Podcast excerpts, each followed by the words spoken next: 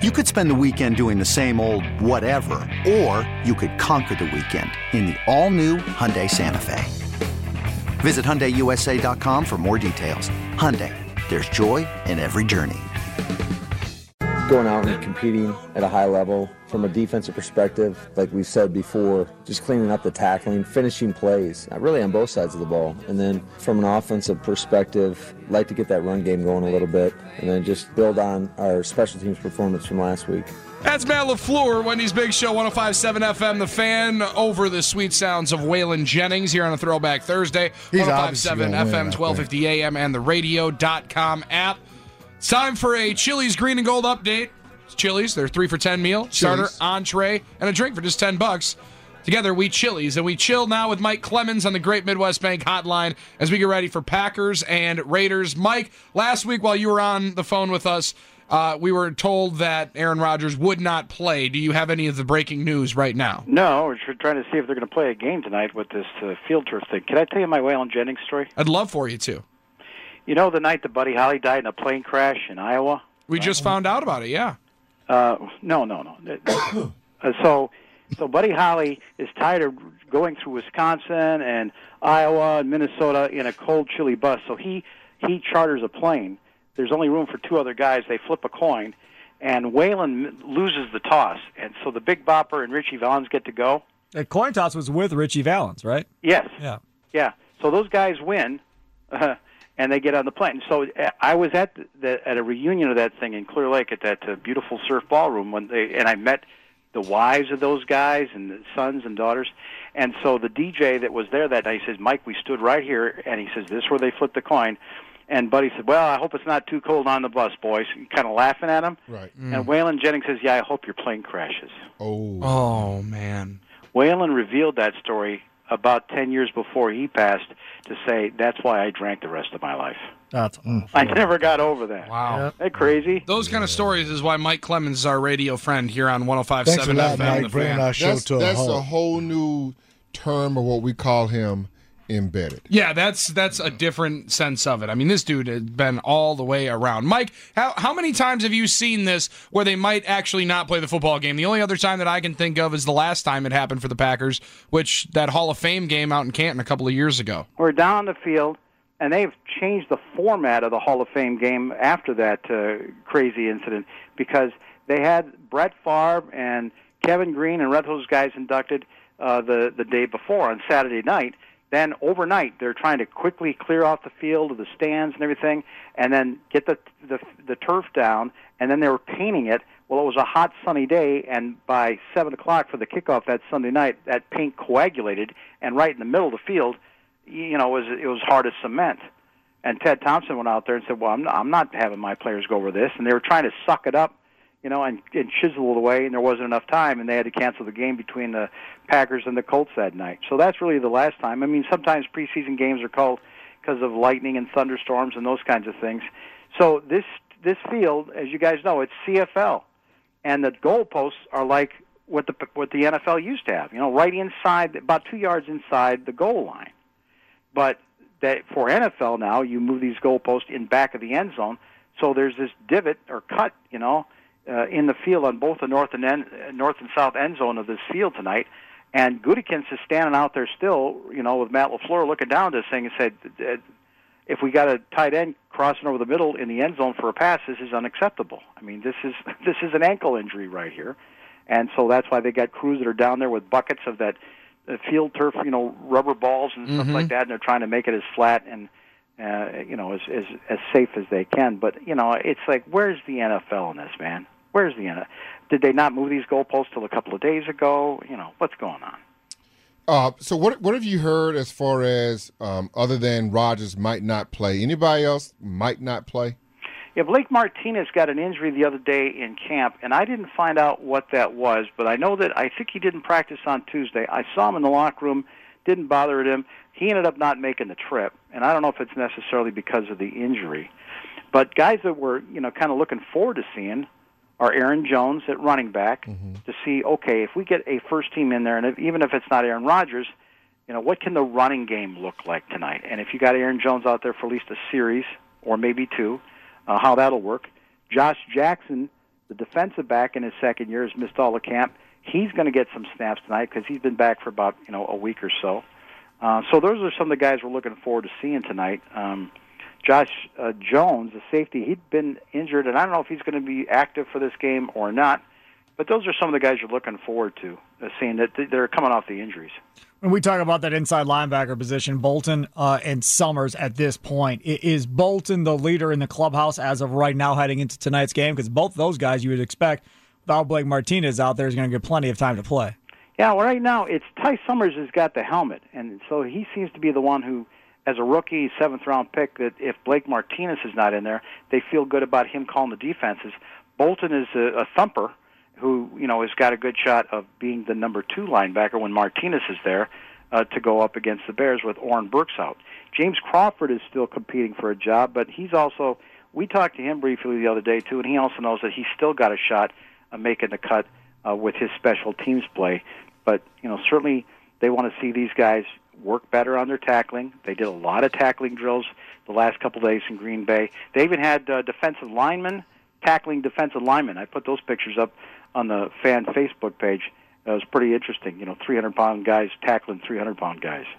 Yeah, Mike, I, if it was me, I wouldn't even let these guys play. But if they're going to play, I want to see more of Shepherd because he could be my return guy if uh, Davis, for some reasons, is always hurt. So the guy's not available. So there's your return guy. I want to see him in the slot. I want to see number 13. I want to see more of Kumerow. I want to see Tanya. These are the guys that you have to find out – who's going to be on your team to be special teamers. They're going to be backup guys. This is going to make the core of your team just good. So this will be a good time the next two weeks to get ready for Chicago. Anybody watching this game tonight, Leroy, uh, when they kick it off at seven o'clock, can appreciate what's going on with the battle at wide receiver, the depth that they've got.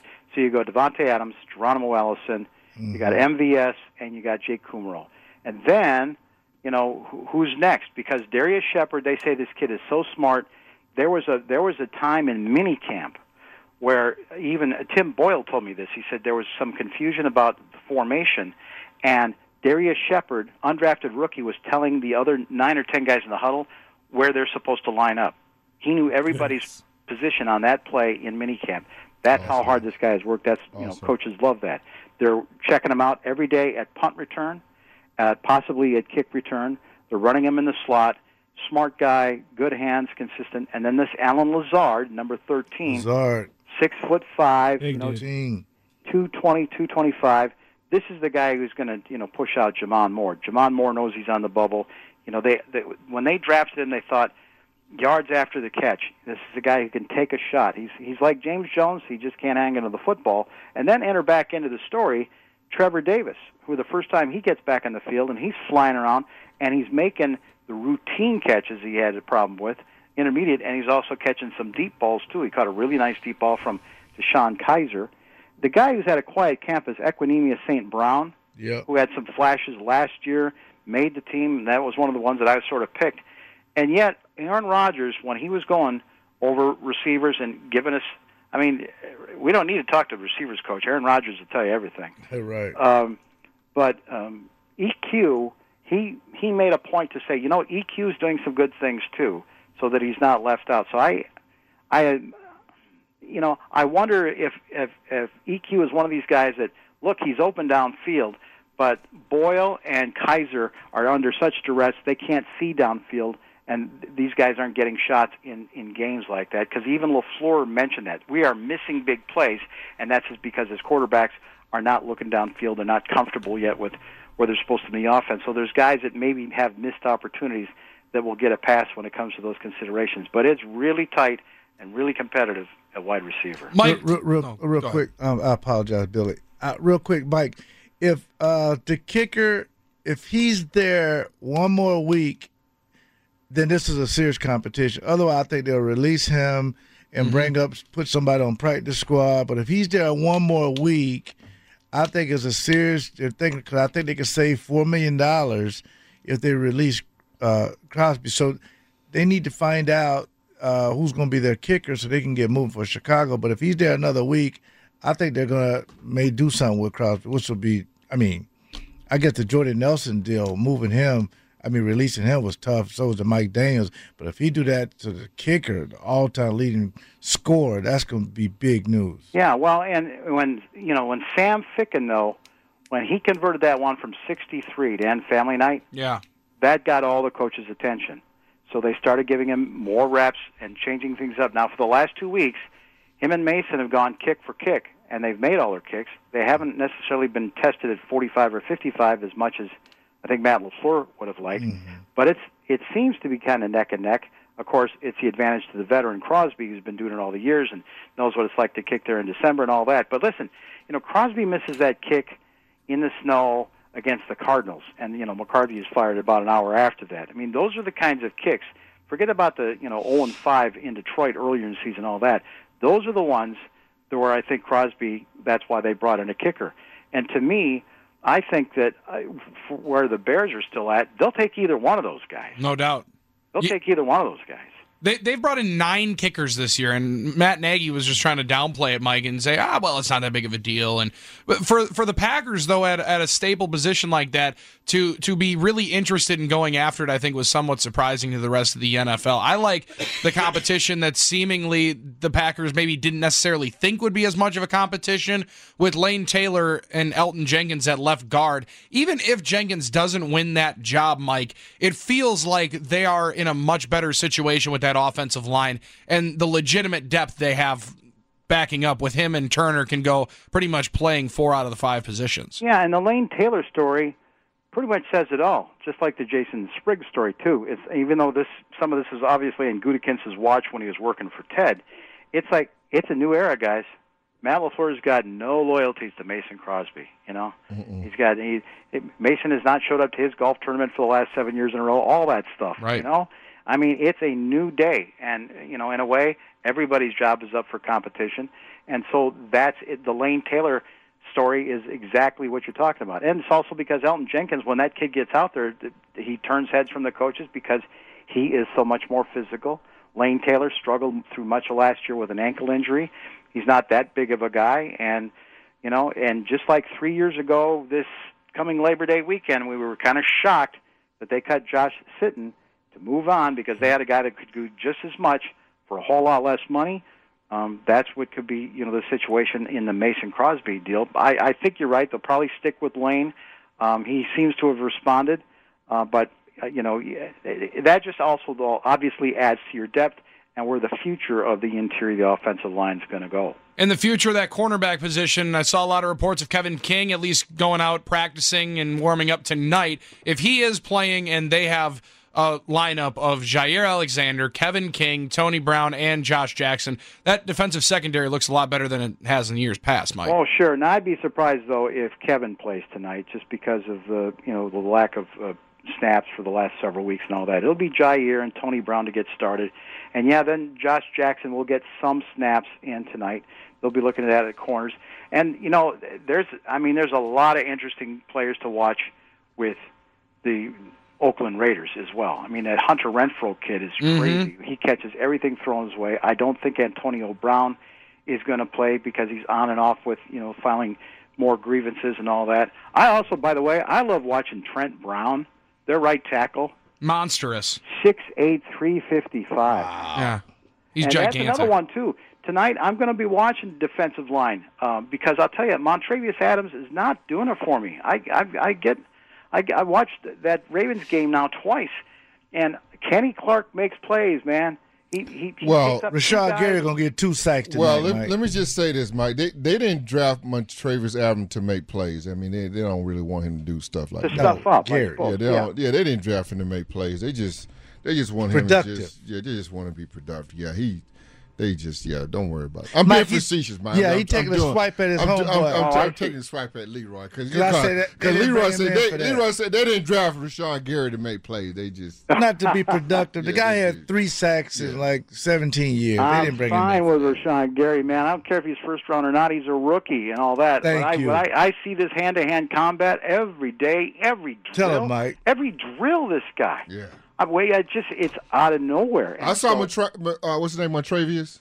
Him too. Yeah, I saw him doing hand to hand combat too. His hands look fast too, Mike. Yeah. Most well, improved player. Anyway, I just. But they ain't like- draft, just don't get clouded. They drafting. They ain't drafting to make plays. I'm a I'm a big fan of, of Adams as a player, as a kid, and everything like that. Mm-hmm. But it's just you know, and Mike Trgovac, uh, who by the way, he's working for the Raiders tonight. oh, he is. Yeah. Awesome. Do you realize that you know who the receivers coach for the Raiders is? That's yeah, I just Edgar saw that. Bennett. No, they Oh, just who? hired. Uh, Who? Edgar Bennett. no, who, I thought they hired somebody else. No, Edgar's the. No, Ed, Edgar's still with the staff. Oh, is he? Yeah. Yeah. Oh, okay. Did they ask Yeah. somebody else? They probably. Edgar and Torgo, you know, defensive line coach. I thought it was for Ray Raiders tonight. Sherman. But anyway, I just I would He's like to Ray see some some of these other players, you know, Tyler Lancaster and all that, uh, you know, getting making some more noise on the uh, defensive line than just Kenny Clark, you know, making three or four great plays and then they pull him off after two series. Right. Mike, I'm good with appreciate it, man. We can't wait to get all the lowdown tomorrow. You'll be on the Bill Michaels show with your usual day after the game hit, and we'll listen to all the audio you bring back. Thanks, Big Show. All right, buddy. Appreciate it, Mike. Mike Clemens joins us on the Great Midwest Bank Hotline, looking to buy, build, renovate, or refinance in 2019. Look no further. Call Great Midwest Bank today. Great Midwest Bank, providing simply local, common sense lending to your community since 1935. You can also hear Mike. He's going to be a part of the Uptown Motors Green and Gold post game show tonight with Gary Ellerson and Bill Michaels, and it is brought to you by the official car dealership of Leroy Butler. Tune in is the audio platform with something for everyone. News, In order to secure convictions in a court of law, it is essential that we conclusively sports, Shot clock at four. Doncic. The step back three. You bet.